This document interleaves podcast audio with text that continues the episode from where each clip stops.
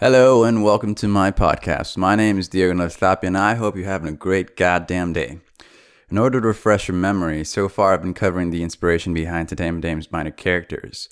Last week we talked about Carlisle Baker, a corrupt vice police commissioner in the LA police force.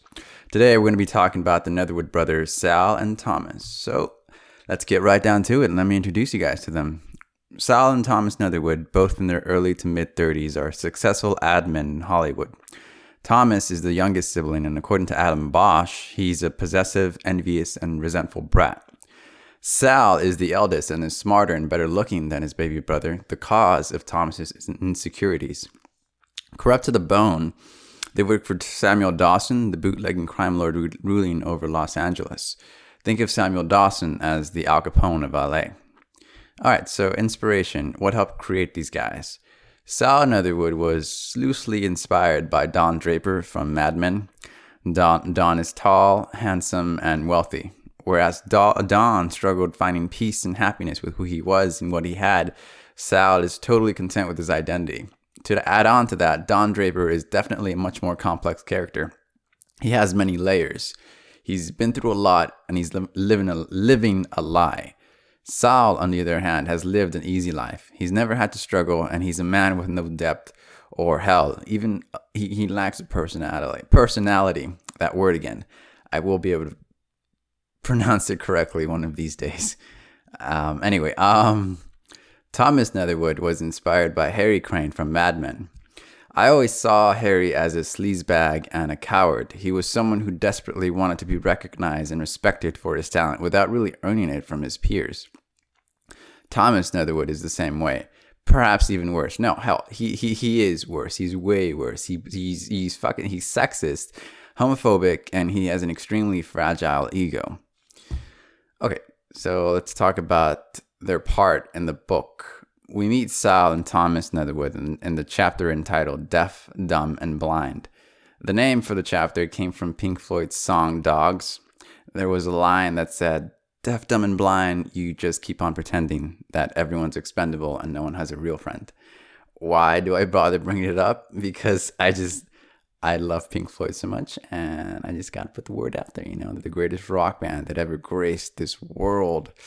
Anywho, um, back to the Netherwood brothers and their role in the book. Sal and Thomas are at a private gathering at Nadia's a speakeasy, awaiting an important message that was summoned by Alexei Saranov.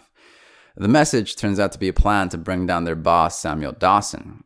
Fuming after hearing this news and not willing to betray Samuel, Thomas storms off into a smaller speakeasy he and his brother constantly frequent, and there he complains to Sal while drinking as much booze as possible, just drinking away his fucking sorrow. Yeah. So, final words and personal thoughts about these guys. I'll be honest, the Netherwood brothers are my least favorite characters. Why? I'll tell you why. The rest of the wicked cast of characters in Titanium Dame may be liars and killers, but they're still likable to some extent. Alexei, he, which I'll get to in uh, in the following episodes, he's a secondary character. Alexei, he's like an intoxicating drug. You know he's bad for you. You know you shouldn't be with him, yet you can't help but tag along on his crazy adventures while averting your eyes to whatever sin he'll commit. Jackson Lee, another secondary character, he's the polar opposite of Alexei. Serious, organized, and he doesn't drink alcohol or engage in wild party parties. That's probably my favorite aspect of him. But again, I'm getting ahead of myself. Now, what about the Netherwood brothers? honestly, they exist only to serve the plot. They and one other minor character I won't mention won't be further developed in the next installment for this reason. Now, I may change this, this is what I'm saying now, but who knows what will happen once I actually start to write the second uh, part. I probably will develop them even more. Who knows? You know, that's what's exciting about just being a writer. Anyway, so whether whether it's fiction or reality, there will always be people who just have no depth or persona- personality. They're squares who follow the trend. They eat the most basic of foods, they listen to the most popular tunes, and they base their opinions based on what they've heard others say. Sal and Thomas Netherwood are those very people. They'll go their entire lives remaining the same, and it's for that very reason that I believe their story isn't one worth telling. I wrote this before I recorded the episode. After what I just said, that may change. Who knows?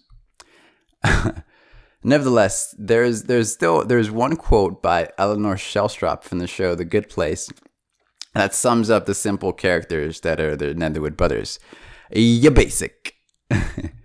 So that's it for today, folks. Uh, thank you for listening. It really means the world. If you like the episode, feel free to share it and spread the word with your friends.